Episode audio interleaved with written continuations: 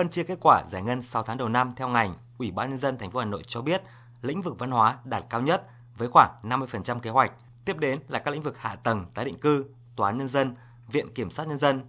Một số lĩnh vực mới đạt một vài phần trăm như môi trường, hạ tầng kỹ thuật, cấp thoát nước. Trong khi đó, lĩnh vực thể dục thể thao chưa giải ngân được đồng nào dù được ra kế hoạch 18 tỷ đồng.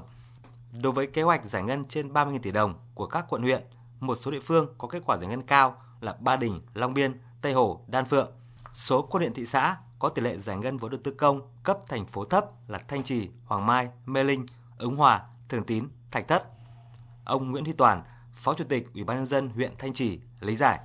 Vướng là có hai việc, thứ nhất là việc về chính tự thủ tục đầu tư. Việc thứ hai là chúng tôi cho rằng là nó vướng nữa là ở công tác giải phóng bạc rất khó khăn. Bây giờ thì cái giá đền bù rồi cũng như là một số cái thứ nào nó cũng chưa phù hợp mong muốn của người dân là không có một dự án nào chúng tôi được là người dân đồng thuận được cả trăm phần trăm cả dẫn đến cái việc là bàn giao mặt bằng chậm thì cái tiến độ giải ngân nó chậm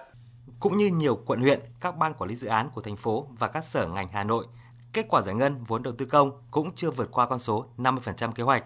Một số ban quản lý dự án có kết quả giải ngân cao là ban quản lý dự án đầu tư xây dựng công trình dân dụng đạt 37% kế hoạch.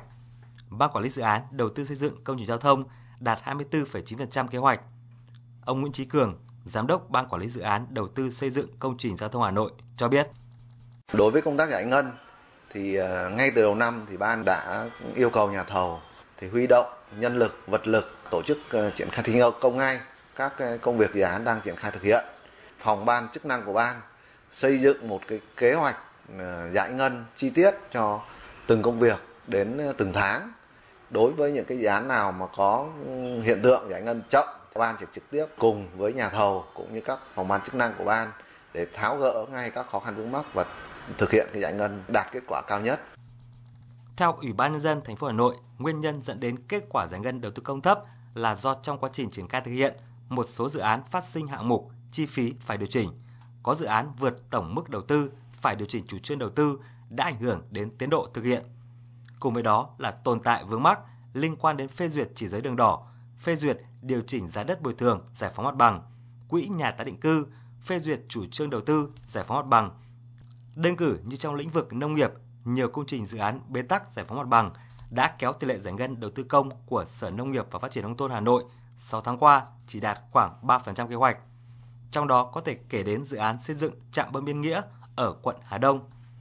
Ông Chu Phú Mỹ, Giám đốc Sở Nông nghiệp và Phát triển nông thôn thành phố Hà Nội cho biết.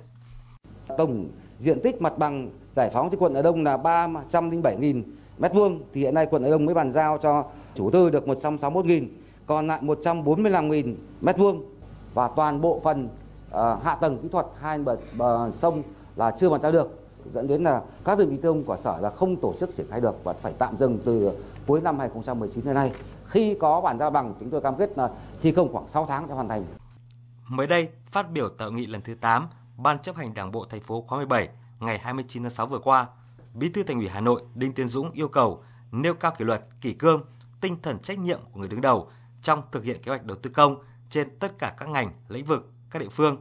các cấp quản lý, xác định kết quả giải ngân vốn đầu tư công là một tiêu chí đánh giá mức độ hoàn thành nhiệm vụ hàng năm của người đứng đầu và cán bộ công chức liên quan.